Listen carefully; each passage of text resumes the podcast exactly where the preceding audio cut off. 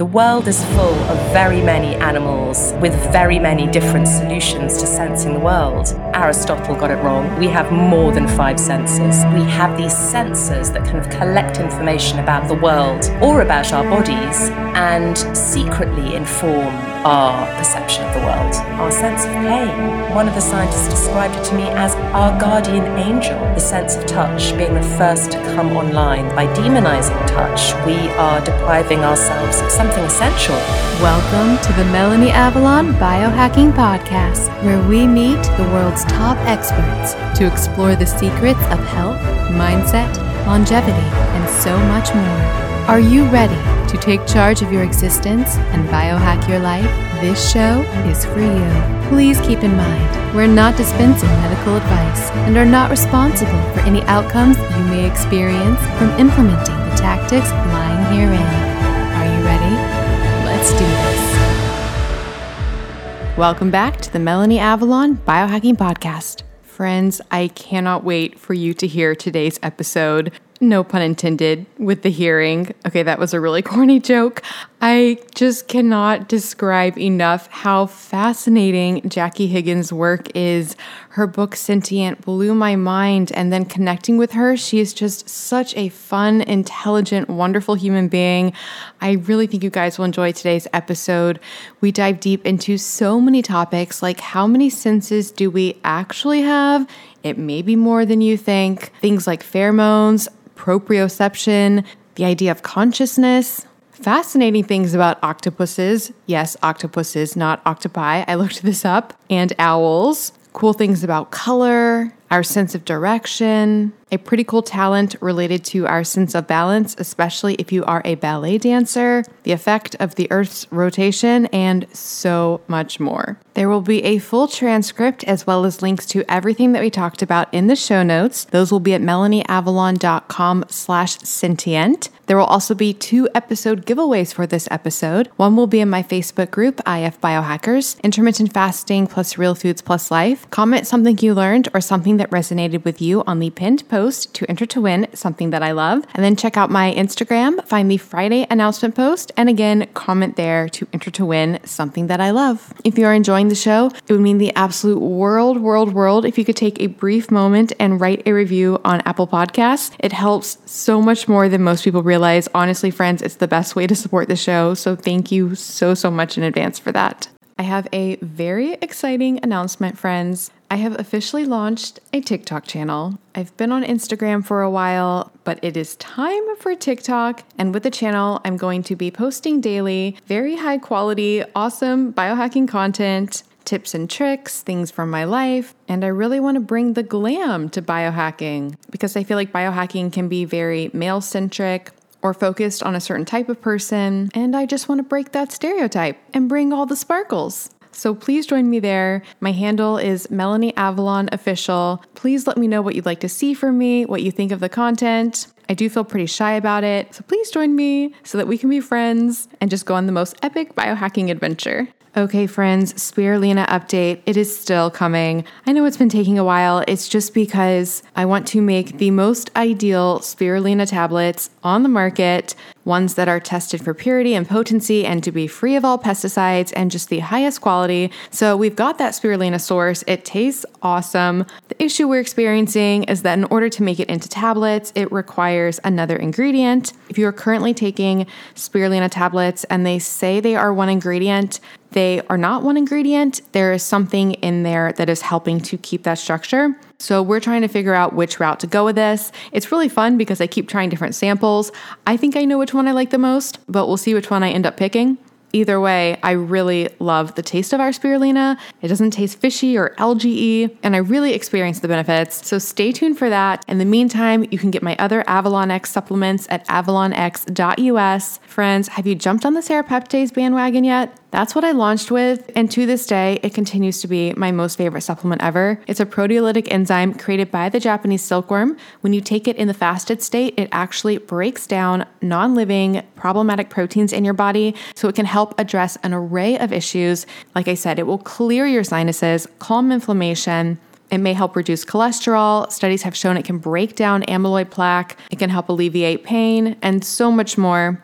I take it daily. It is one of the most important supplements in my arsenal. This is the new year. Start it off right. Get some serapeptase. You can get 10% off with the coupon code Melanie Avalon, as well as a 20% off code when you text Avalon X to 877 861 8318. That's Avalon X to 877 861 8318. Those codes will also work with my fantastic partner, MD Logic Health. For that, go to melanieavalon.com slash mdlogic. And of course, all of my supplements I formulated to be the very best on the market. They're tested multiple times for heavy metals and mold. They're free of all common allergens as well as problematic fillers, which goes back to that whole spirulina formulation issue I was talking about. They come in glass bottles to help prevent leaching of plastics into ourselves and the environment, and we even use the minimal amount of stickiness required for the labels to help with our environmental impact. To get these fantastic products, go to avalonx.us and definitely get on my email list so that you don't miss the Spirulina launch special. For that, go to avalonx.us slash email list. Another resource for you guys if you struggle with food sensitivities like I do, you have got to get my app Food Sense Guide.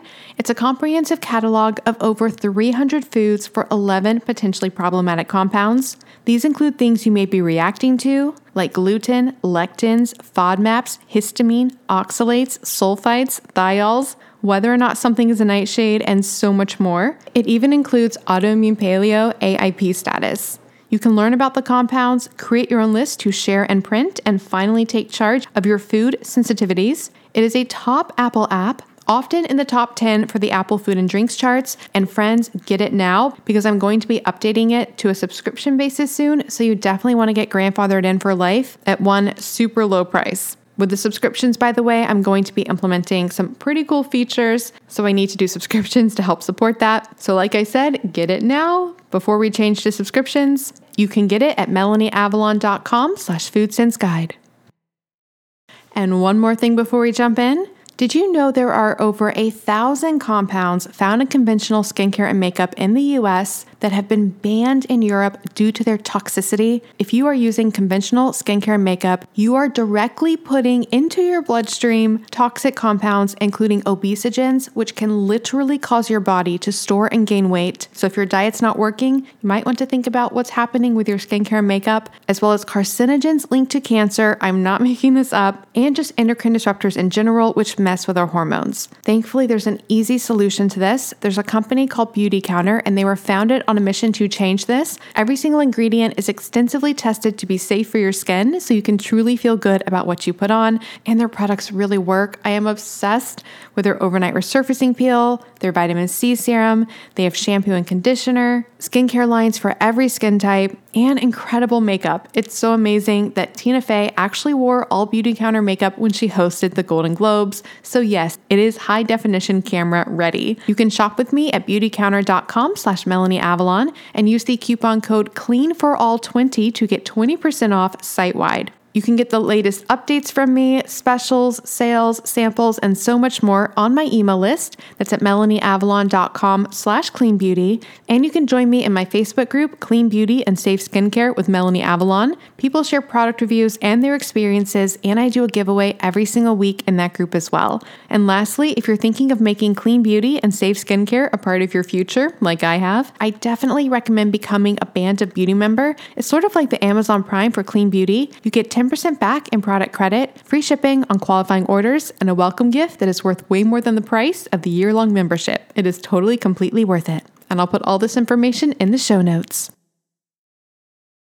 An important announcement, friends. My EMF blocking products are coming. Make sure you don't miss the launch special. For that, get on my email list at melanieavalon.com slash EMF email list. EMFs are actually classified by the IARC as a group 2B, possibly carcinogenic to humans. These are such a problem. We are exposed to them through our Wi-Fi, our cell phones, our AirPods, and they are linked to so many health issues, including anxiety, migraines, headaches, even fertility issues. This is such a problem. Thankfully, you can address your EMF exposure. I'm going to help with that with my Avalon X EMF blocking product line. So again, get on my email list at melanieavalon.com slash EMF email list to check that out. All right, without further ado, please enjoy this fabulous conversation with Jackie Higgins. Hi, friends. Welcome back to the show.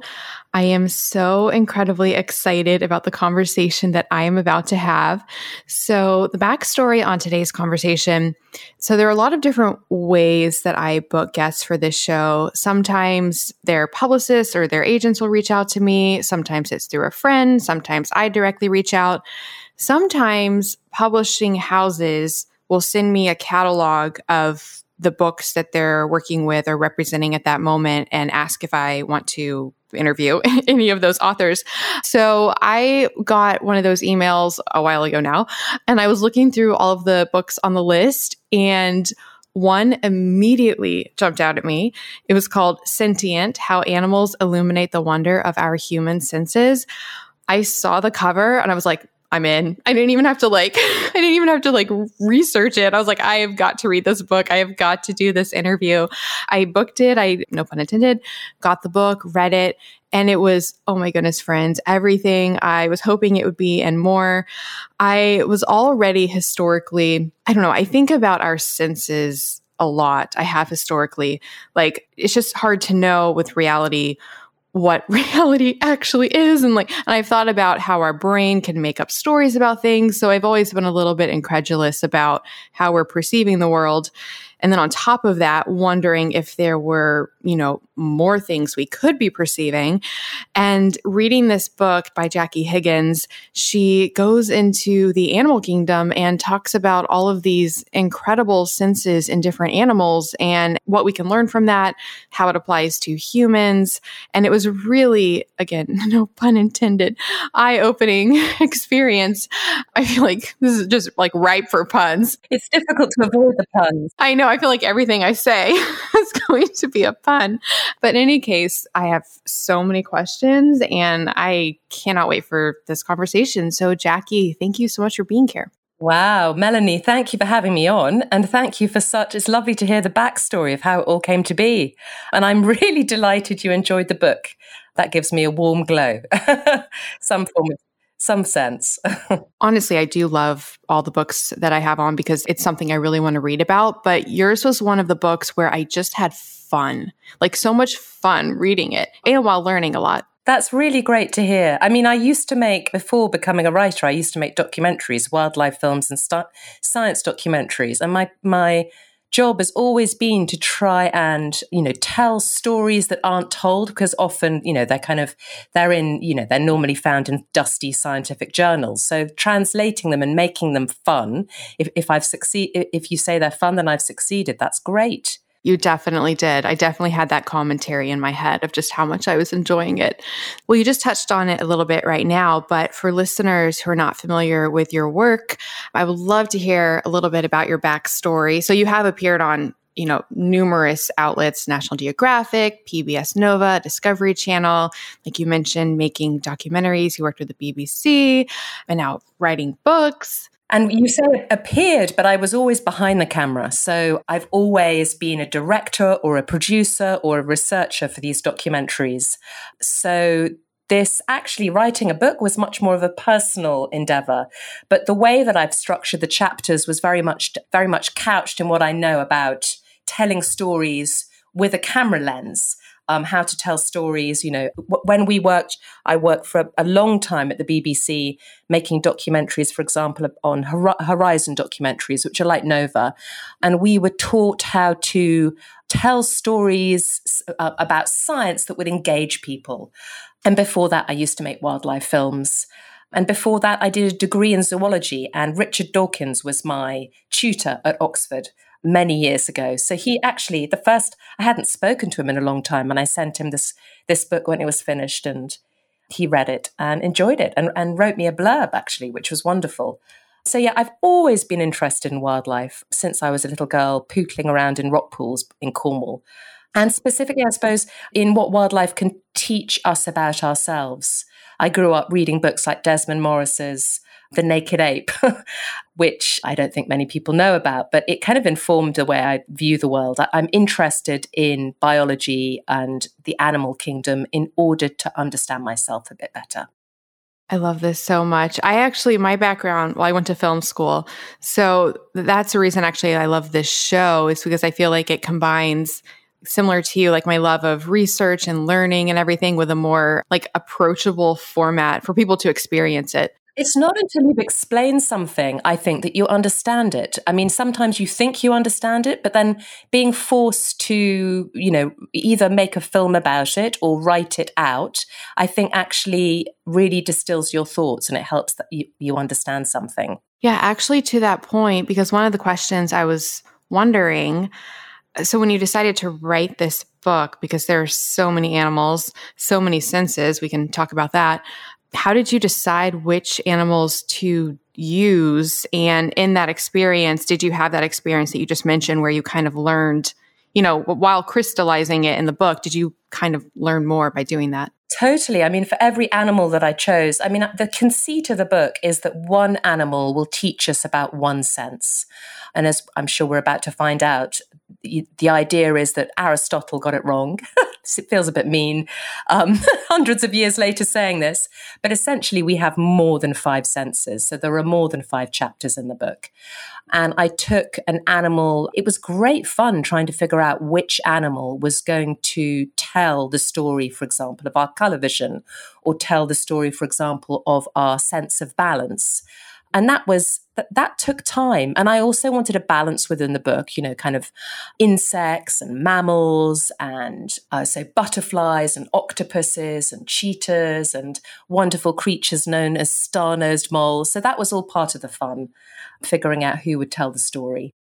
This also felt like a film a little bit in that you went unexpected places like with the the colors for example you talk about these certain type of shrimp but you don't open by talking about their color vision. You open by talking about their like how fast they are or how they can like attack things really fast. Yeah, they've got the most the fastest punch in the animal kingdom or some extraordinary thing that scientists at Berkeley, Berkeley University have have actually studied and have numbers to put on, you know, figures to put against against the punch. Yes, so I it, it is part of that storytelling technique, almost like the book, the chapters divided into scenes and each scene kind of propels you through to the next scene. You meet someone, you understand why this person's inter- interested in the shrimp. You meet someone in an island in the Pacific, the, the island of Pingelap, where people can't see color. So I, so I end up kind of juxtaposing these stories that you might not have thought would go together. And one of the fun things, actually, I remember I was trying to figure out who was going to tell my story of taste. And I ended up deciding on the catfish, the Goliath catfish, because I had to choose the biggest catfish or one of the biggest catfish. And the scientist, Linda Bartoshuk, Professor Linda Bartoshuk, whose story of super tasters in humans has been told time and time again, loved the telling of her story in Sentient because it juxtaposed her against a catfish. So she's never, so it is in the juxtaposition and the surprise of the stories that, that I guess a kind of arc, a narrative comes through. I hope in an interesting way. No, it definitely did. And there are a lot of like cliffhangers. Like you talk about the spiders that building their webs and rebuilding their webs every night. And I was just like, what is happening? so there's so many things more scientists looking looking at creatures that we'd never we probably don't notice them when we pass them in the woods but they go off searching for different species and can't find the species i think they end up calling one the unicorn spider because it's so difficult to track down and yes they're looking at these spiders to understand circadian rhythms and i use these spiders to explore our sense of time another another sense that we wouldn't necessarily have included in the original kit bag of senses because it's something that's with us almost subconsciously all the time. It's actually, I became fascinated by that chapter and I'm still researching it. So I know even more about time than I did when writing this book. But yes, secrets. So, so in addition to the kind of overt senses, the senses we feel, like the sense of pain or the sense of pleasure, the ability to see color or the ability to see in, in the dark. So, in addition to those uh, tangible conscious senses that we have, I also use a term I first read with Oliver Sacks, who's an author who I loved, the neurologist who wrote books like The Man Who Mistook His Wife for a Hat. I've always loved his books. And he talks about secret senses And so I also explore our secret senses. So senses that we we have these senses that kind of collect information about the world or about our bodies. Sensing our body is also a sense, and secretly inform our perception of the world subconsciously. I love this so much. So, some questions about that. Well, first of all, so I wrote down in my notes that, you know, most of us and Aristotle decided that we have five senses. But then I wrote, but now we know that we have at least nine plus. But then I have, we might have up to 22. And then I have, well, maybe we have 33. 33. depends who you ask. And it depends how you define a sense. How do we define a sense? It's the, you know, the book's called Sentient, but how do you f- define sentience? So it's the same, it's a lot of these terms that are bandied around. There's no actual definition. So, how do you define a sense? I mean, if you define a sense according to a sensor, so if you imagine our body you think of your brain in a vat, in a dark vat of your skull, and it's not connected to the world. And the only way that it can collect information about what's going on beyond our skin and within our skin, but the only way it can do that is using sensors that collect information, be it light information or the vibration of molecules in the air, i.e., sound information, or chemical information like smells or like tastes. The only way it can do that are through these sensors. So take touch, and touch probably for me was the most surprising sense. In our skin, I mean, I've, I've said this before, but I kind of, we always look up to the stars and we're slightly dizzied by this this vast expanse that we don't quite understand. Well, I now look to my skin, which this, our skin is the largest sense organ that we have. And I look to our skin, and scientists are only beginning to understand what's going on inside our skin. We know a lot about the kind of way that we feel the topography of the world, and that's through various sensors, different sensors that we have in our skin.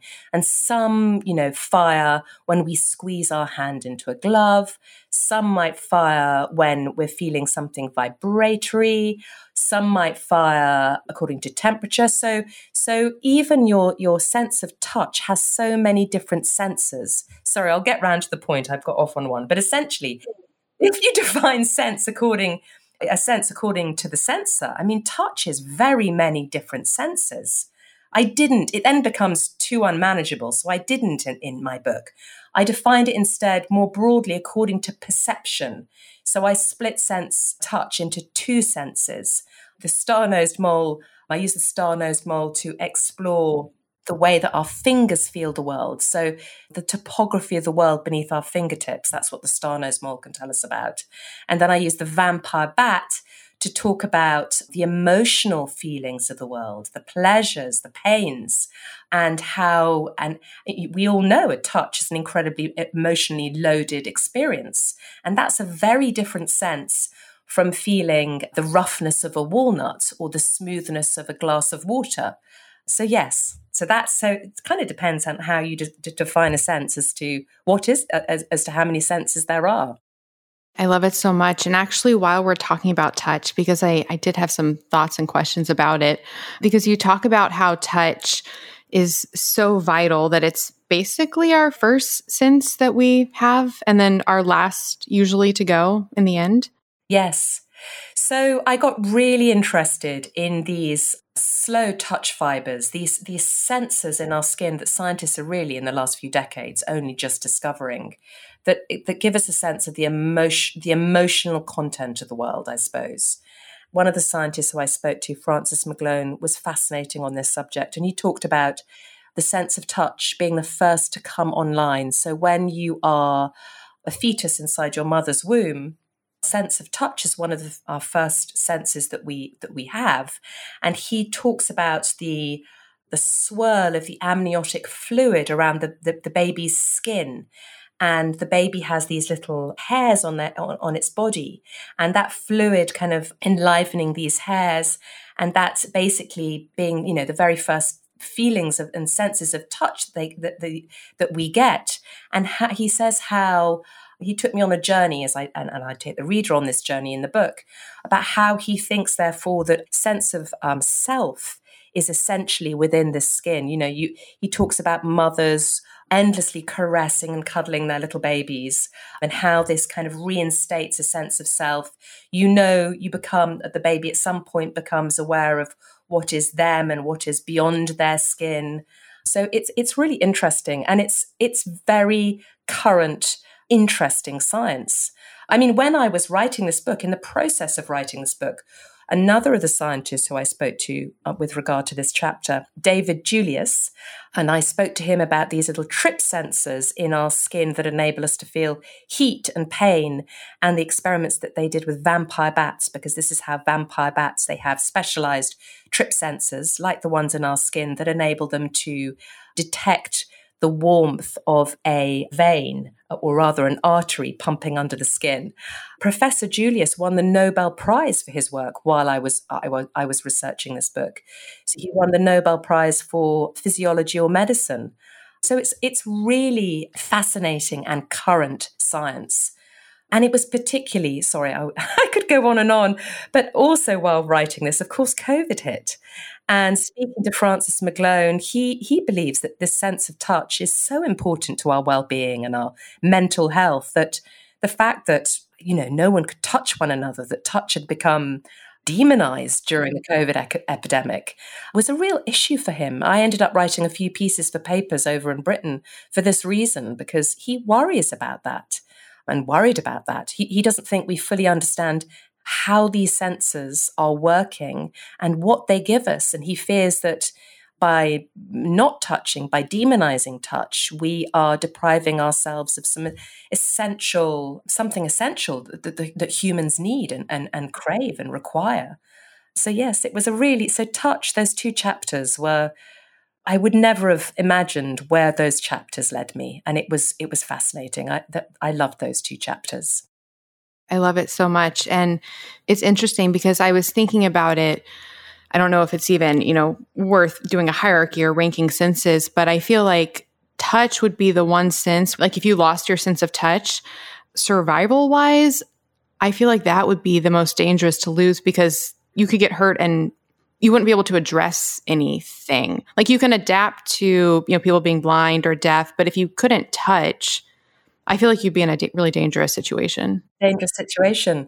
So, Francis, back to Francis, he said, I think his mother was a, a teacher or a nursery teacher. And she, one day, he remembered her, her, coming back and telling him this when he was a young boy, and it really left an impression. She asked the children that day which sense they would least like to, to lose. And you know, nearly all, everyone said sight because we're such visual creatures. We find that quite difficult. And most people then might say they wouldn't want to be deaf, and then most people, very few people, would probably worry about losing taste. But a lot of people might worry about losing smell. But apparently, there was this one little boy who said touch. And that really stuck with her. And it really stuck with Francis, who ended up becoming a scientist studying touch. And as he, his work is showing, it is much more layered and much more fascinating and much more fund- fundamental too. I mean, take back to David Julius's work, the chap who won the Nobel Prize, and his, his research into trip sensors. These sensors tell you whether something is cold or whether something is hot, or whether something is painfully cold or painfully hot.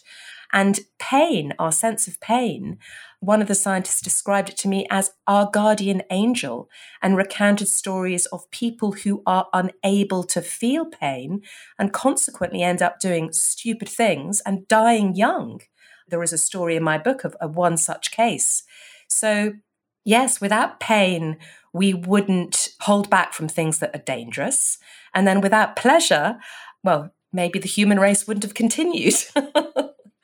for obvious reasons. But yes, fundamental, and and and we, we've yet to discover how fundamental.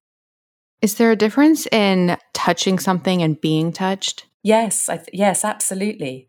And these this so touching something was much more the story of the star-nosed mole, touching something and feeling the topography, the ridges, the size, whereas being touched is different. And if you look at the if you look at the distribution of different sensors at our fingertips as opposed to in our arms or in our back or in our neck, again and, and elsewhere on our body, there will be different sensors or a different concentration of those sensors in different places. So yes, being touched and touching are different.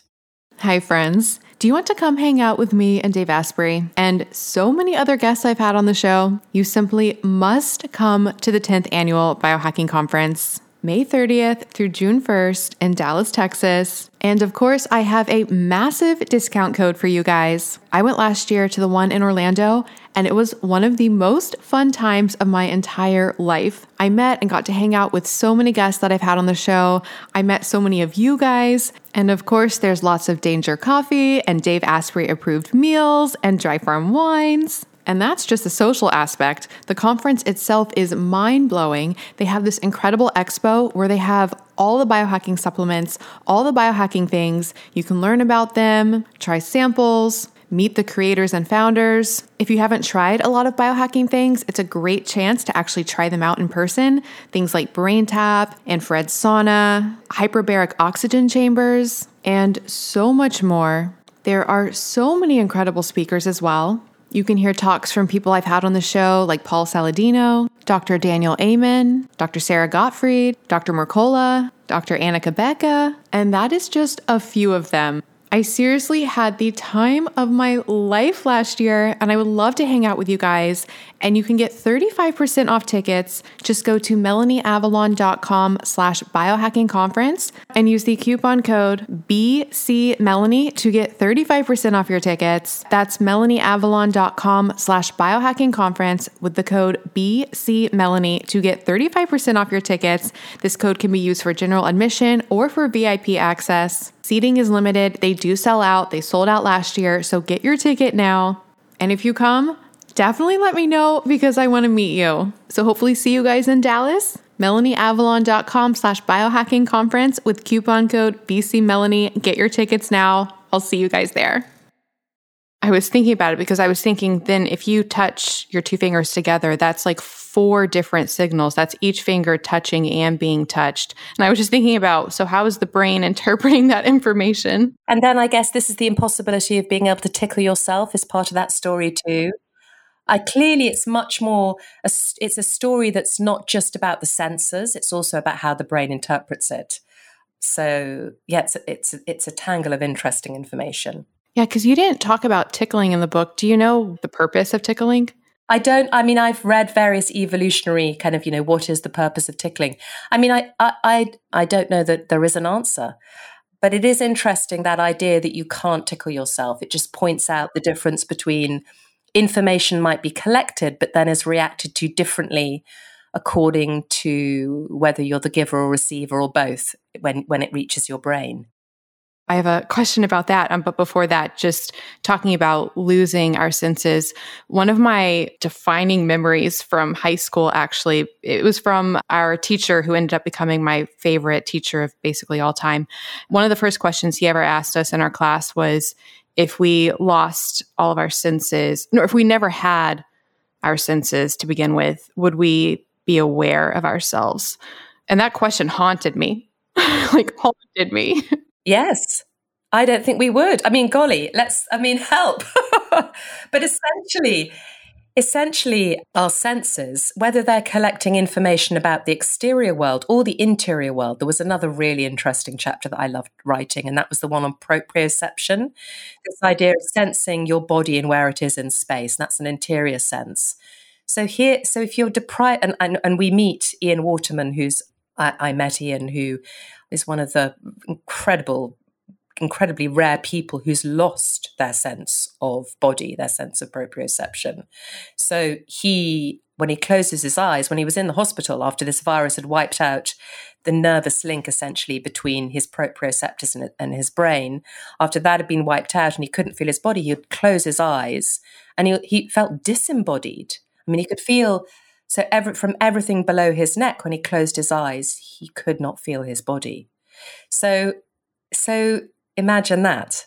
So it, it kind of the plot thickens with regard to what your teacher was asking because you are losing your body awareness if you don't have proprioception. Yeah. Just a comment on the proprioception. That was actually one of the times I actually laughed out loud. And I wasn't laughing at him, but basically for listeners, and you talk about this in the book that other parts of our brain can fill in if we have a you know, a lack. So he was able to use vision to, you know, control his body movements, even not having proprioception. But you talk about how if he like wasn't looking at his arm, for example, it would just like do things, which is like very so interesting to think about. He didn't well, he didn't know where it was and what it was doing, like the octopus is my, is my point. Ian is one of these exceptional people. I mean, he, I mean, he, I suppose he's been forced into the, this predicament with this, ex, ex, with what happened to him, but the way that he reacted to the situation is is immensely noble and extraordinary and brave. And when you talk to him, you know, he jokes and makes little, but he is he is an amazing man. And he was very generous to, to share his story and, and, talk about it. It is it is difficult to imagine what it is. You asked earlier what is sentience, what is consciousness. It's impossible to imagine another person's subjective experience, particularly when it's so different from your own. And I think the external senses, perhaps we can get a better idea of, like it's easier to imagine what it might be like to be blind. We simply have to close our eyes. But our sense of proprioception is so enmeshed in the fabric of our musculature and our bodies that you can't tease it apart. I can't imagine what it w- would be like to lose this sense. So Ian tried to explain it to me, and I think he did brilliantly. His effort in order to regain control of his body, given he'd lost this sense, as you said, to use his vision to basically take over where proprioception had left off. And he has to watch and he had to reteach himself. He had to break down every motion and he had to then watch as he rebuilds it in real time in order that he can peel his back off the hospital, could peel his back off the hospital bed and could sit up and could reach for a glass of water. And now when you when, when you see him today, he's doing all these things and you wouldn't notice there was anything amiss. But if the lights go out, he says he crumples like a rag doll. I know it's not even remotely the same thing, but the the closest thing I could think of would maybe be when you're looking in a mirror and everything's backwards and you're trying to move accordingly, you kind of have to like tell yourself how to move because it's backwards in the mirror. I suppose that that introduces an element of confusion between you and your body. It's not an element of loss, but it is an element of confusion trying to figure out. I know what you mean, and I, I get confused by that too. Even having made documentaries and you know camera right camera left or having written about photography and and you know I've written books on on art photographs and yes I'm still confused by that. Perhaps that's just a problem with my left and my right. Well, speaking of imagining senses and also left and right, it's also probably hard for us to imagine having senses that that we might have but might not be as intense or strong as they could be. So, the one I'm talking about is you talk about our sense of direction. I loved that chapter so much. This blew my mind. You talk about how they did a study where they would take people, I think, they would like drive them all over. They wouldn't know where they were, basically. And then most people could still, even having like been all around and turned around, they could still basically point in the direction of home unless they used a sort of Faraday cage type situation where they were, you know, blocking them off from, you know, the electromagnetic magnetic information. Yeah, and then they couldn't anymore, which is fascinating. The second part would be, you know, that tribe that always knows direction the tribe that like always knows have they studied them with the faraday? So joe kirschvink who's the chap at mit who i spoke to whose r- most recent study that suggests we do have a sense of direction is hoping to get out and study them properly and analytically. But they do have an unerring sense of direction whether it's informed by stars in the sky or where the sun is in the sky or how long the shadows are or you know whether it's informed by visual cues that they're picking up on or whether it's informed by a another sense is the question. So of all the senses so i have 12 chapters in my book the sense of direction is is not yet proven in humans but there's lots of tempting information to suggest it's it, it could be there.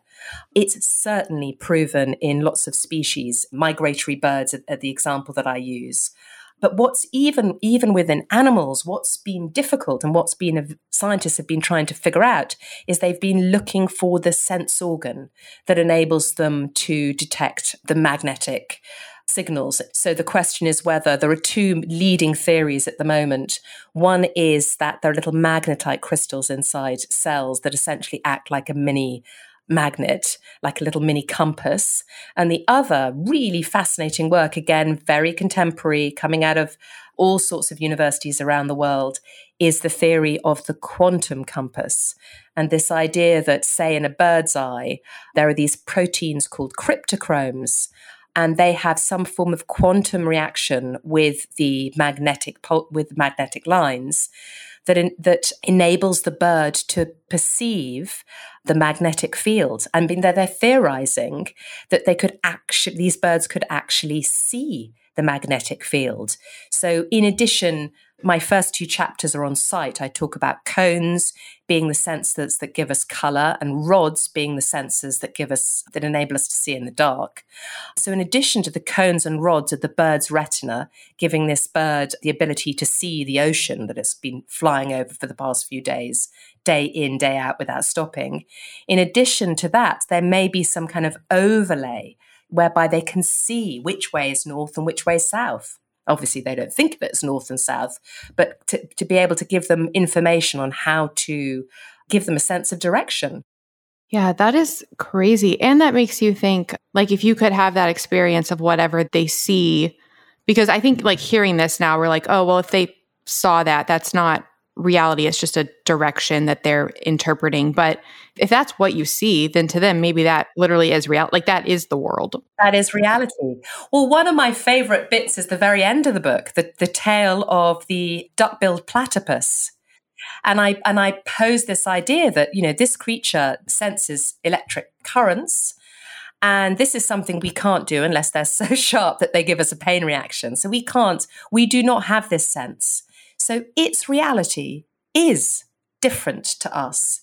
So it depends on the senses that animals have that construct your reality and within our world that we see, we smell, you know, we we engage with with our five senses plus, with our regular toolbox of senses. Within that, there are many other realities realities that perhaps you know birds that see different many more colors or different colors or uv or polar butterflies that see polarized light or so so there's this wonderful i go back to this baron jakob von von uexküll who was a biologist who proposed this idea called the umwelt which is this wonderful word i think for basically your umwelt is your reality. It's what your senses have constructed for you as reality. But the duckbill's platypus's um, umwelt is radically different from ours because it's able to sense a whole new dimension of what's really out there that we can't. So its umwelt is different. So all these creatures, you know, the world is full of very many animals with very many different solutions to sensing the world and very many different umwelts. So that should question our reality. It's just our reality is just one reality of very many. So the world is a much more interesting and intriguing place, tasted through a Goliath catfish's skin or felt through a star nosed mole's starry nosed or whatever it is through an octopus's sense of body. I'm glad you brought up Umwelt. It's funny because I I had that in my notes as well, and I, I didn't remember it from the book, and I was like, "Is that a typo?" I was like, "I don't I don't know what that word is." It's such a great word. We should use it. It's amazing. I know. Like it, it we need to integrate it into our common vernacular because it describes something so well. A couple of weeks ago, I went to a WWF, a World Wildlife Foundation evening where Alastair Fothergill, who's a series producer of this new series that's hitting the BBC. It started this weekend with David Attenborough basically doing a blue planet, but just on the British Isles. I was up on the podium next to Alastair and a few other people, but we were watching clips from this latest Attenborough series. And of course, you know, making programs, making documentaries, it, it, it's a feast of visual imagery.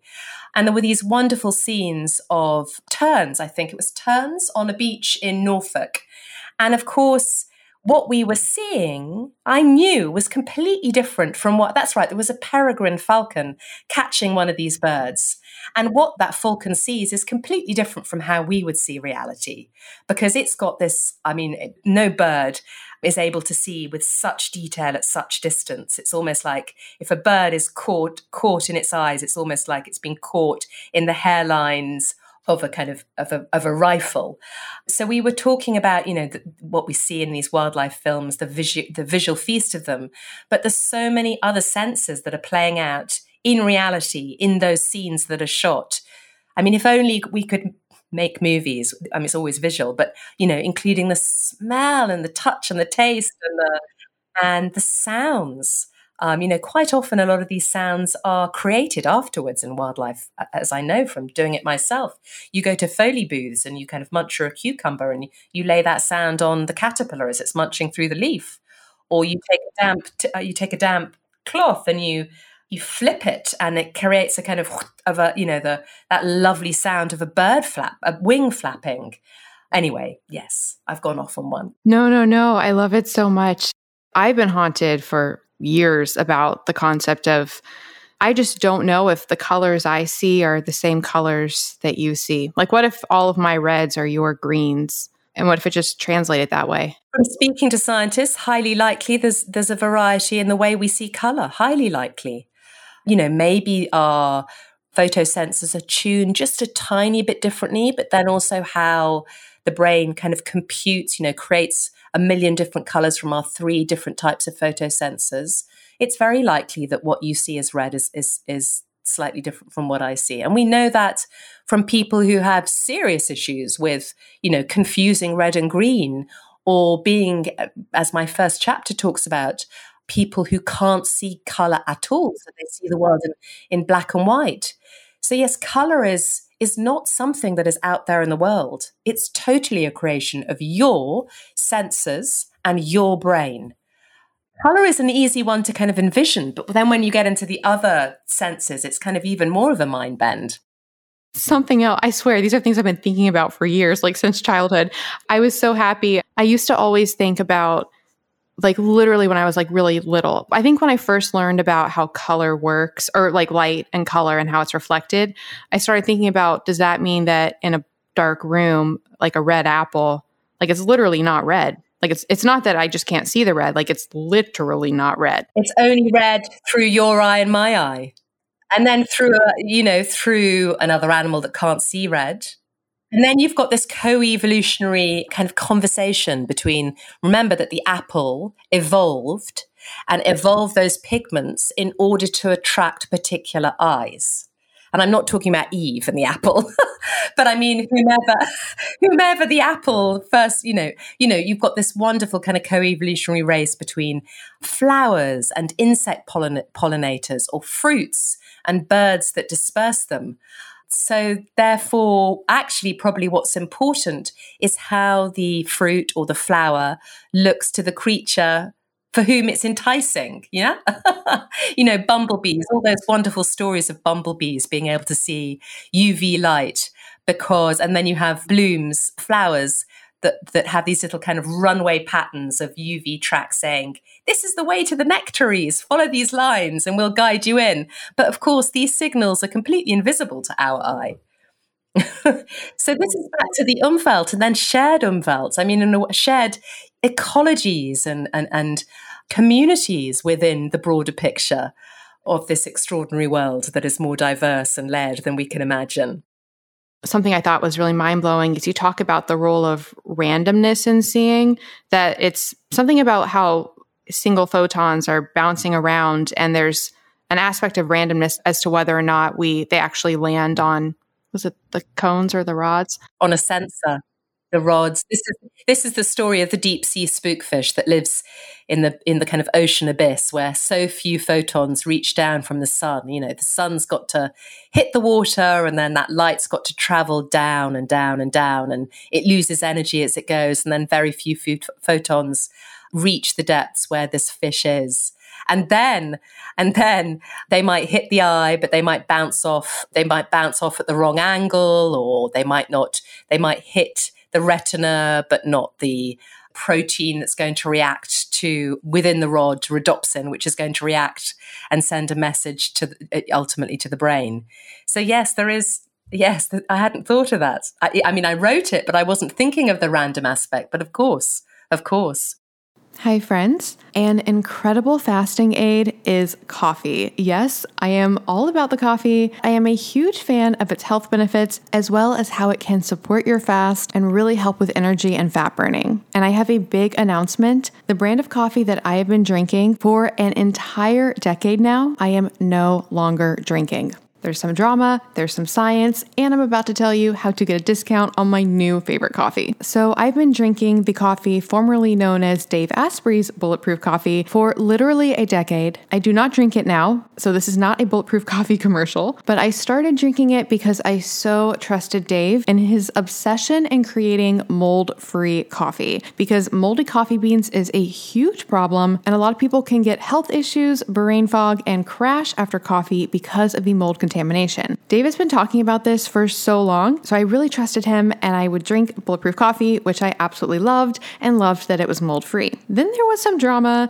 Dave sort of got kicked out of Bulletproof. He might be going back. There's a lot of stuff going on with that. Follow him on Instagram if you want to learn more about that. He even talked about it at the recent biohacking conference. But in any case, drama aside, he can no longer speak to Bulletproof Coffee as to whether or not it is mold free. And he ended up making a coffee even better than Bulletproof Coffee, and it is called Danger Coffee. And friends, I love it. It's the first coffee that is not only mold free, but actually can help you remineralize. Yep, that's right. Danger Coffee contains a patent pending formula that actually remineralizes your body with more than 50 trace minerals, nutrients, and electrolytes. On top of that, it is super clean. I know people like to see organic labels. Friends, I have learned so much about the certification industry, and honestly, the best of the best is finding people that you trust who do extensive testing and third party certification. That's what I do with my AvalonX supplements, and that's what Dave does with Danger Coffee. So, with Danger Coffee, they use a process that far exceeds government and industry standards,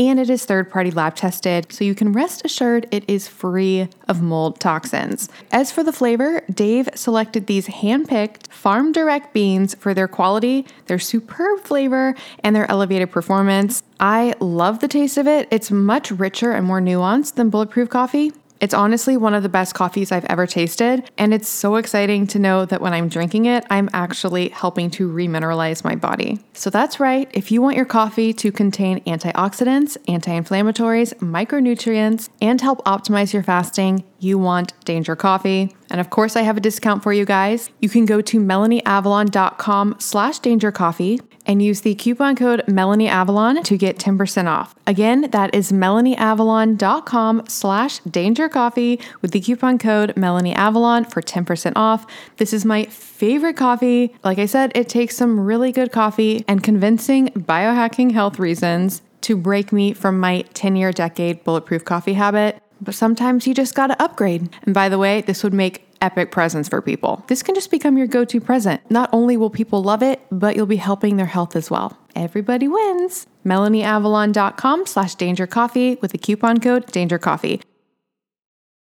Because I read that and I was like, well, that's a little bit distressing because that means everything I see, you know, if there's an aspect of randomness to it, then maybe I could be seeing things different ways. But I was wondering, do you think the brain, because I was actually reading an article last night, it was not about this. It was actually a list of like 10 random unique types of pie. Don't don't ask why, but um but in any case, the first one on the list was an apple pie not made with apple. And they were talking about how people eat it and still will say it tastes like apple pie and they were talking about the role of the perception of the brain and how it like fills in information if it's like expecting something. So i was just wondering if maybe with seeing even if there is an aspect of randomness maybe my brain has sort of decided what everything looks like. I'm just conjecturing but me and it just kind of like you know goes with that. You've got this bottom up influx of information from the senses to the brain but then the brain has this kind of top down it kind of chooses what it listens to and what it doesn't listen to. So I remember when I was at the BBC, we made we made a, a series on the brain, For me, the most extraordinary sequence was these experiments that had been done I think it was with basketball. They basically filmed, they'd ask someone who's sitting in a booth watching a clip of people playing basketball. Oh, I love this one. I love this. I love this one. Yeah. The person's asked, Oh, asked, count the number of basketballs, watch that ball and see how many. Mm-hmm. And your brain, therefore, top down, is so focused on counting that it doesn't know not the elephant in the room, but the gorilla in the room. And then it says, and then they say, okay, we're going to play back the same clip. And this time, look for the gorilla. And you see there was a gorilla the whole time, except you never saw it. So that's a classic example of your brain is very much in what attention it gives to it chooses you know it, it, it has a your, your brain also is in charge of what you're seeing. It's not necessarily the reality. You really do only see what you want to see in a way. Maybe i guess maybe the first time you see something do you see it more more objectively? And then you make assumptions?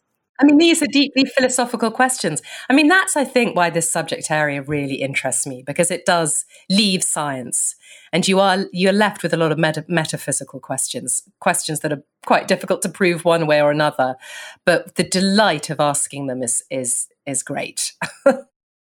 you talk about how we historically thought that the cortexes of the brain like there's like the part of the brain that sees you know that it's all individual. Maybe it's more nuanced and more complicated than that. So how does it work in the brain? Yes i suppose again the story of Esref Armagan who is a blind artist. And his brain has been so so he he feels the world and then he draws what he feels. And of course, he's been told various things like he uses color in a naive way. He's been told when it's an apple to paint it green or to paint it red. He's never seen color. But he feels, I mean, for him, the world comes alive under his fingertips. And he says he has this, he went talking to him, he's a, he's a lovely gentleman. And he says how feeling the world and touch, sense of touch, has eradicated his blindness he was studied at MIT by neuroscientists who asked him to feel objects and then draw them. And they, while he was doing that, they scanned his brain. And what was extraordinary is that, and, and, and I suppose it's not extraordinary when you think about it, the part of our brain, our somatosensory cortex is the kind of proper name, but it's the part of our brain that basically deals with the information that our fingers are feeling about the world, how, how our sense of touch and our body is feeling about the world. Our sen- basically our sense of touch is is is processed in in this area of the brain, and of course in in with Esref, it's not like that part of the brain is not being used. it's not like it's lying fallow doing nothing.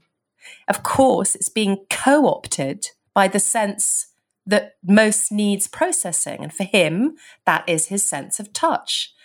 There's a brilliant book by Eagleman called Livewired. It's called Livewired over in the UK. I don't know what the title is, but it came out around the same time as Sentient. But he he's a neuroscientist who who talks about the plasticity of the brain and the fact that the brain is live wired. And in my book, I I talked to because of the book, I talked to a scientist called Alvaro Pascual Leon, who did these amazing studies where he asked people to would they mind foregoing their sight for a while. And so he blindfolded them and they put little bits of photographic paper underneath the blindfold. So they knew that these people had never cheated because if they cheated and let in a crack of light, that little piece of photographic paper would be exposed. So they knew that these people hadn't cheated. For a few days, they they basically these people were blind, or his colleagues taught them how to to use braille to read. So they were exercising they were using their sense of touch. And in that short period of days their brain started it's live wired it started to rewire. And so parts of the brain that they normally had used for vision were now being co-opted by our set, their sense of touch. So our brain is this kind of plastic organ within our skull that is basically processing whatever information it can get hold of. And so Alvaro Pascual Leon was talking about the fact this is, you know, th- this is a completely different way to view the brain, that it's not divided into these, that the cortex is not divided into this is the area for sight, this is the area for hearing, this is the area for touch. It's a kind of, that's an old fashioned view. And looking at these unusual brains has taught us so much more. With all of the different senses, because I know you talk about it with at least one of them, which I think was smelling, that like if we tried to smell better, we could. So, for all the different senses, if we really focused, can we enhance any of our senses, basically? Yes. So if we try to smell better, I think what I mean is, and, and as you said, focus. If we give it attention. Did I read you what you you're interested in wine? I am, yes. yeah. So there you go. I bet you give every glass of wine that you sip and then drink and enjoy a lot of attention. You probably smell it and taste it in a way that many people won't. And because you're exercising that sense, you will improve that sense. More of your brain will be devoted to kind of, you know, your understanding how that wine smells, why it smells different from the one you had the night before, what's different about it. So, absolutely. And that is one of the messages throughout the book the fact that our brain is plastic. There's the lovely story of from Oliver Sacks of the gentleman who had lost his or hadn't lost his sense of balance, but he was walking at a tilt. And so his friends had called him the Leaning Tower of Pisa. And this mm. and this gentleman came into Oliver Sacks's office and said, Well, I'm not quite sure why I'm here. There's nothing wrong with me. As he was leaning over at a tilt. He refused to see it. And I think that Sacks had to film him and then play it back for the gentleman to realize that he wasn't straight. He built some spectacles, which basically I think had a little plumb line dangling off the, the bridge of the nose, as far as I can gather from the way that Sacks wrote about it. When he saw this plumb line and he saw it was swinging to one side, he would then adjust his stature so he would be straight. It probably felt quite awkward to him to begin with, but he kept doing that. And the brain consequently adjusted, and he didn't need to wear the specs for him to walk straight again. So so yes, we we absolutely the brain is the plasticity of the brain means we can improve upon our senses by giving them attention and, and just exercising them like we might, you know, practice a football score, a football kick or whatever it is. and it can also happen without us realizing it. Like you talk about the role of balance again and dancers and dizziness. That blew my mind. You, you talk about how um, I don't know even what it's even called. Mad pirouettes, the ballet dancers. Mm-hmm, yes. And how they don't get as dizzy, but there's actually something really happening in their brain with that. Yes, the again amazing study conducted in London by a local scientist, and he he wanted to understand the, the ballerina's brain. What is it about the ballerina's brain that means they don't get dizzy? Di- ballerinas are taught all sorts of techniques. You know, they do they snap their head around so your balance organs are in the in, uh, inner ear, locked inside your your your skull. They work on fluid and hairs. And so if you're when you're turning around, if you lock your eyes back onto a fixed point, that should minimize the amount of information and, and it should quieten down your your balance organs. They'll fire less to the brain. So that's one technique. But Seemungal looked at the ballerina's brain and realized there was a difference between their brains. And he, I think from memory, he juxtaposed them against people who are equally athletic, but not for balance. I think they were rowers or something like that. So these people were very fit, but they had very different brains.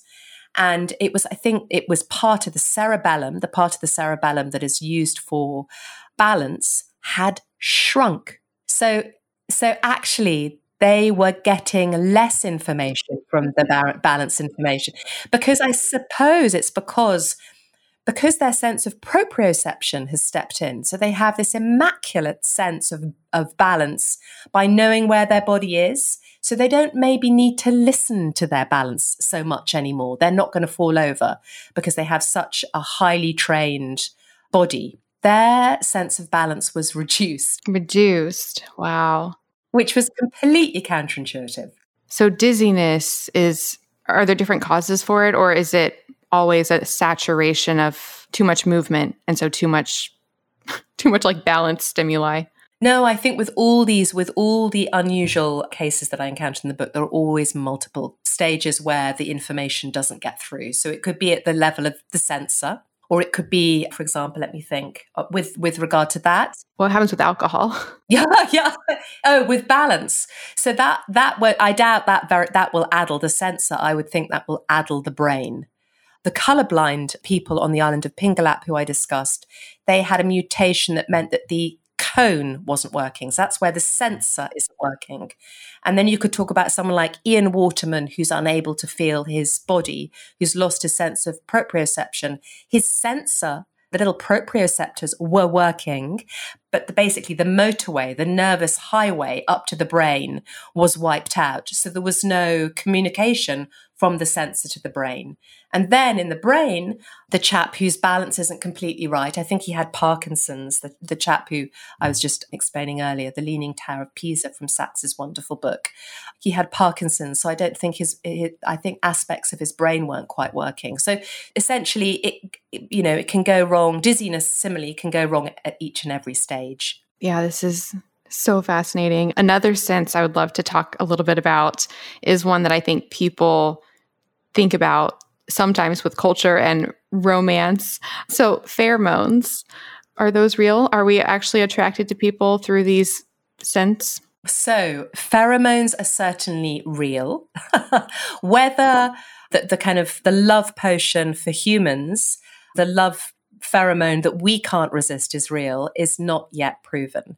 There's some really interesting studies happening at the moment on babies.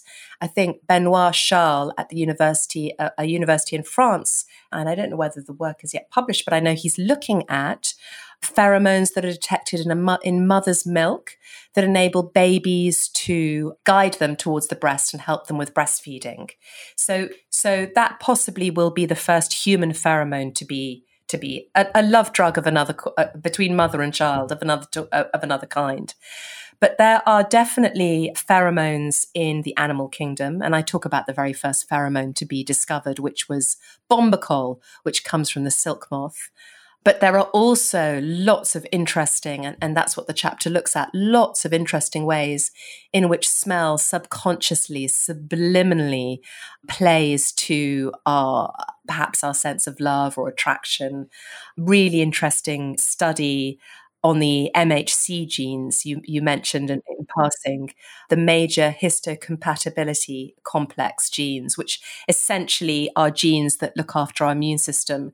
And there's been some really fun studies on getting members of the opposite sex to smell sweaty t-shirts and they make choices on on which smells they prefer based on and it and and and when the, the numbers are crunched what they find is a woman might choose a man who has compatible genes with her MHC complex.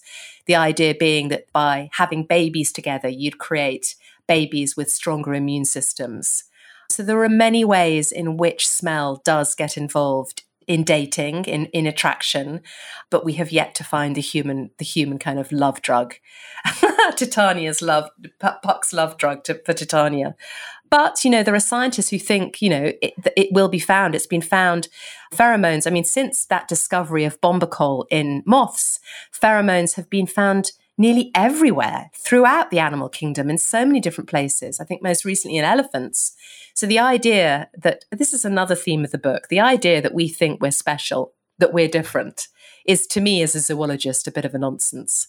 You know, we we have a deep evolutionary past with all these creatures. We share commonalities in, in many different ways. So I'm of the belief that we will find a human pheromone, whether it's as as compelling as people fear whether it's it completely banishes free will i doubt.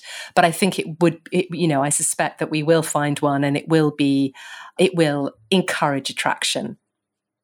It's all in the gray areas rather than the black and white Hi, friends. I am so excited to tell you about something that I am obsessed with that can revolutionize your health, help with stress levels, support longevity, and really help you when you go out and are having a bit of wine or drinks or all the things. And I'm going to tell you how to get $100 off. So, I've been talking about the role of NAD in our health for so long. NAD stands for nicotinamide adenine dinucleotide. It is a coenzyme that that is involved in so many processes in our body, including energy production and DNA repair. And it is depleted by things like stress, aging, lack of sleep, alcohol, and of course, too much partying. In fact, a lot of researchers believe that declining NAD levels is one of the key factors in aging. That's why I have been really interested in boosting and supporting NAD levels, and I have tried all the things. You can take precursors to NAD called NR and NMN. I still take NMN. However, I am much more allured by directly giving your body NAD. And historically, the most common way to do that that is accessible to people was through NAD IVs and NAD shots. I actually never did an NAD IV for a few reasons. One, they are extraordinarily expensive. Two, I've been doing the shots, which I liked because they were easy to do. That said, they always made me feel a little bit unwell right afterwards. And I've heard that the IV makes a lot of people feel unwell. So if the shots were making me feel unwell and that was going into the muscle first as like a barrier, I can't even imagine what putting it straight into my bloodstream would have done. Plus, with the IVs, you have to sit there for potentially hours. So basically, IVs were a no go for me. So, like I said, I was doing the shots, but I was like, I wish there was an easier way to do this. Then a company called IonLayer reached out to me Oh my goodness, friends, I am so obsessed. So, they make transdermal NAD patches, and they have studies showing that these patches actually boost your NAD levels. And what's so amazing is you put on a patch, it's super easy to put on. I have a video on my Instagram about how you do it. You basically get this patch thing with like a negative side and a positive side. You put saline on one side, you mix up the NAD with some sterile water and the NAD that they give you on the other side. Then you stick it to your arm or wherever you want to put it. You put a super cool black patch it, kind of like how you put the patches over CGMs. And then what's amazing is there are no side effects. You don't feel unwell from it, and it lasts for 14 hours. And it's so easy. You can do it at home and then you can really decide when you want to do it. So with the shots, I was doing them once a week and I was trying to do them before going out. With this patch, now I put on the patch before going out and it makes me feel so good. It really helps the next day from any alcohol recovery that you may need. And they look pretty awesome with my outfits, not gonna lie. I am obsessed with these patches. I just want everybody to know about them and they are so much more affordable than the shots or the IVs. If you want to boost your NAD levels, support support anti-aging, help with your stress, help with lack of sleep, and or optimize your partying. You need these patches, friends. And I'm so excited because working with the company has been amazing and they are giving you guys $100 off, which is incredible. So to get that discount, just go to melanieavalon.com slash ion layer. That's I-O-N-L-A-Y-E-R and use the coupon code melanieavalon to get $100 off your first I cannot recommend these enough. I'm gonna use them for the unforeseeable future, probably for the rest of my life. It's literally just become part of my arsenal now. Like when I'm getting ready to go out, usually once a week, put on my NAD patch. And even if I don't go out that week, I still like to do one once weekly. Oh, P.S. They're also amazing for traveling. You guys know I'm not a big traveler. I've been doing more traveling recently, and I wear these on the plane, there and back. Game changer. Although it's really fun at TSA, especially because I already opt out and don't go through the scanner thing. So they already are suspicious. And then they're like, What's that on your arm? And I'm like, It's NAD. And then they're like, What's that? And then I'm like, It's a coenzyme in your body that's involved in a lot of metabolic processes and energy production and DNA repair. And then they just look at me really weird, but it's fine. It's totally fine. So again, that's melanieavalon.com slash ion layer to get $100 off your ion layer kit. It comes with six patches, totally the way to go for boosting NAD levels. And I cannot recommend it enough. melanieavalon.com slash ion layer with the coupon code Melanie Avalon for $100 off. I find it interesting that I guess I don't really know enough to make this statement, but it seems like there is a lot of studies on it. So I find it interesting that it's not more crystallized yet in the research. Yes. Well, it's, it's highly political as well. I mean, it's, but so, so the evidence when it comes is going to have to be watertight. Okay. That makes sense. If and when it comes. Because I was thinking about it because you mentioned how in the studies, it does seem to indicate, like with the genes, that opposites likely attract. And so then I was thinking, well, that's interesting. So maybe maybe evolution set us up for mating and you know procreation in the beginning but maybe it didn't set us up so much for longevity in relationships because i've heard that opposites attract but similarities stay together is what they say so i just wonder if it's hard to like find the perfect partner who's your opposite pheromone wise but similar as far as like personality and getting along and all of that. I think, I mean, the thing is, we use our brains and very, we're not dictated by our senses and things. So, and there are very many, there are very many other things that come into play when we're thinking about attraction nowadays. So I think it's more complicated than just smell. I think smell's part of the story and is part of the story in a way that is surprising and intriguing. But there are very many other important factors. And, you know, looks, I mean, you know, the way someone looks. So, yes, there's, yeah, it's complicated. We are complicated. I don't think we're other, but we are in, in comparison to other species. You know, there are very many commonalities, but we're complicated in different ways just a few last things. Speaking of genes and longevity, and because I'm really interested in all of that, I was fascinated. You talked about owls and their sense of hearing and how their hearing doesn't seem to age. Yes, that's wonderful.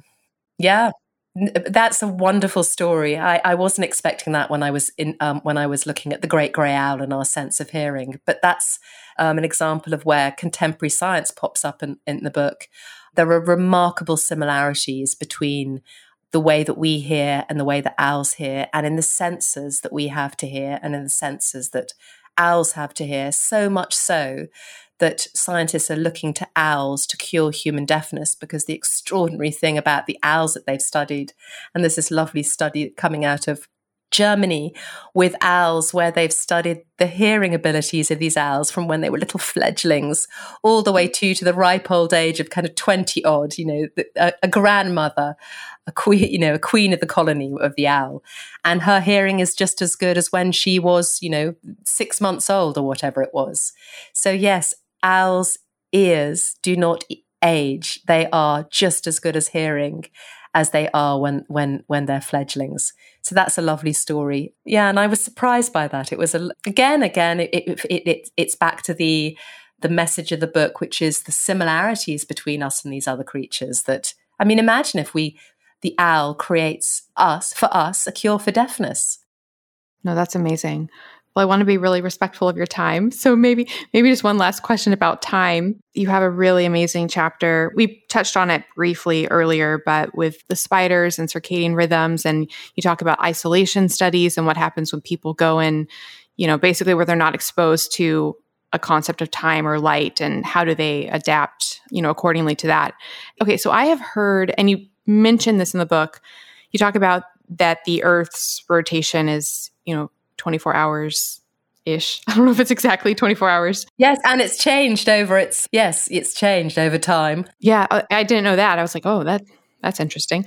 You mentioned in the book that when they do these studies that it seems that most people's inherent circadian rhythm is actually a little bit longer than 24 hours. I had heard that a reason that people were like night people versus early people might be that they have shorter or longer circadian rhythms. Do you know if there's credence to that? Yes, there's really interesting work done on larks and owls. And there is there is definitely they call them chronotypes. So whether you are a person who gets up in the morning or a person who likes to stay up at night. And the science is very established on this. There's a wonderful book actually by Internal Time by Tilla Roenneberg which explores these different chronotypes and how they how they are. And they're beginning to work out the genetics of it and they've discovered genes that make someone a more make someone a lark. Again looking at unusual people who can't who fall asleep at night and get up really early they do have different genes and there is a sense that this chronotypes are genetically coded within us. It, they also change throughout our life. So teenagers so it's obviously, you know, altered by hormones, but teenagers definitely are tend to be more owl-like. And then as we get older, we tend to become more lark-like. But apparently women tend to be more lark-like than men. So there are these these interesting broad generalizations. Yeah, so it's a it's a fascinating that's a fascinating study. I mean, the sense of time, you know, I talk about it in terms of circadian time, but of course, time is very many things. I was reading the other day, it's the most used noun in the English mm-hmm. language, and it means very many different things. So we could talk about the perception of time, how time unfolds in the minutes and the seconds and the minutes. And these circadian clocks are something different. Our body clocks are our 24 hour clocks that keep us on track with night and day. They enable our bodies to be, to basically function on a 24 hour schedule. So we know when to sleep, we know when to wake up, we know when to get hungry. We're very different biological creatures in the morning to be to being uh, to at night. And there's all sorts of amazing studies about we proofread better at certain times of day. We swim better at certain times of day. I mean there's all sorts of extraordinary studies. So yes yeah really quick question because you mentioned men versus women and and you also talk throughout the book about how some things are, you know, different in men versus women, or like with pain, for example, that women have a higher tolerance for pain. Have they studied this in animals for all the different senses, female versus male?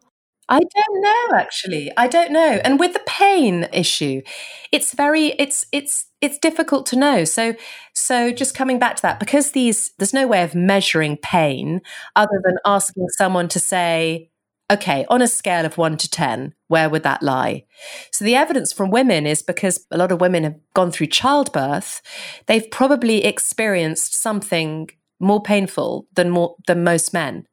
So when they're told, okay, on a on a on a scale of one to ten, where do you fall? And you've got a bit of toothache, and it's not nothing like the labour you endured, you know, kind of last week. You go, well, it's a two but someone who hasn't. So it's all it's incredibly subjective. So I can't say that that that, that women have a higher pain tolerance than men. I, I I mean that's that's a tricky tricky sub. I do talk about how they're possibly better at touching than men because we've got smaller fingers and we have the, roughly the same number of touch sensors on our tips of our fingers. And given they're squeezed into a smaller area, we're probably a little bit like the star-nosed mole, us women, in that we can we can t- feel the nuance of ridges and, and topography closer, more detail, with more acuity than men. The pain thing, I've got, golly, I don't want lots of men to write and complain.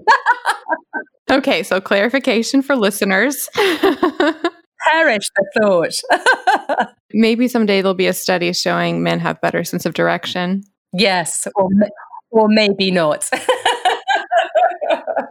I'll contest that too. Well, this has been absolutely so amazing. Thank you so much, Jackie, for your work. I just find it so fascinating and I, I learned so much and I'm really excited about you coming out with another book. Oh, thank you, Melanie. It's you've obviously, you know, you've done a real close read of it and digested it. And I really appreciate that. And you've brought out some lovely things to talk about. So thank you. The last question that I ask every single guest on this show, and it's just because I realize more and more each day how important mindset is. So, what is something that you're grateful for? Oh, man, so many things, but maybe for my senses. And I think that, you know, each chapter I wrote made me incredibly mindful of whatever it is I was writing about. So, you know, from the first chapter where I talk about color, I became really fascinated by, I don't know, looking all the different greens that I could see in a blade of grass. Or the chapter on smell, I became really interested in smelling my morning coffee. I think I think there's a wonderful again I've mentioned him before but Oliver Sacks is a big influence and he does have a lovely quote in his book about gratitude and I use it at the top of the book. And he talks about when he's just discovered that he has terminal cancer, he writes his last op ed for the New York Times. And he talks about being the gratitude he feels in just being a sentient animal on this planet. I am so behind that. I think those are words we should write large somewhere and think about every day. I love that so much. Well, thank you so much. And I can't let you go without asking you what is your favorite animal? I'm sure you get asked that all the time. I have to know, though. I have to know. Well, my cat would say it will get very cross if I don't say a cat. My whippet would get very cross if I say if I choose that we have a Vizsla as well. I don't know where I am. Each day for me is a new favorite. I think I know so much about different animals that you know each day is a new favorite. I do have a soft spot, having written Sentient, for the octopus. Yes listeners, if for nothing else, I mean, get the book. There's so much more that we didn't even talk about, but the chapter on the octopuses, which I learned is octopuses, not octopi, will blow your mind. what happens when you cut off their. Literally, it re- it really will. so that's just a teaser. Get the book. so thank you so much, Jackie. Pleasure. It was really lovely chatting to you. And I, yeah, look forward to another time when I have something more to talk about. That would be incredible. How can listeners best follow your work? So I'm on Twitter. So you can find me on Twitter. I'm on Instagram. Yeah, and I'll be online soon as well. I've realized these are things that as an author I need to do. So those would be the best bits. But Twitter is something I use the most, perhaps. Awesome. Well, we will put links to all of that in the show notes. Thank you so much again. I really hope we can speak again in the future because I just love everything you're doing and I'm so, so grateful for it. So thank you for your time. Thank you. My absolute pleasure. Thank you. It was really fun. I enjoyed our chat. Have a good night because I know it's later there. Bye. Good night. Bye. Thank you so much for listening to the Melanie Avalon Biohacking Podcast. For more information, you can check out my book, What When Wine Lose Weight and Feel Great with Paleo Style Meals, Intermittent Fasting, and Wine, as well as my blog, melanieavalon.com. Feel free to contact me at podcast at melanieavalon.com. And always remember, you got this.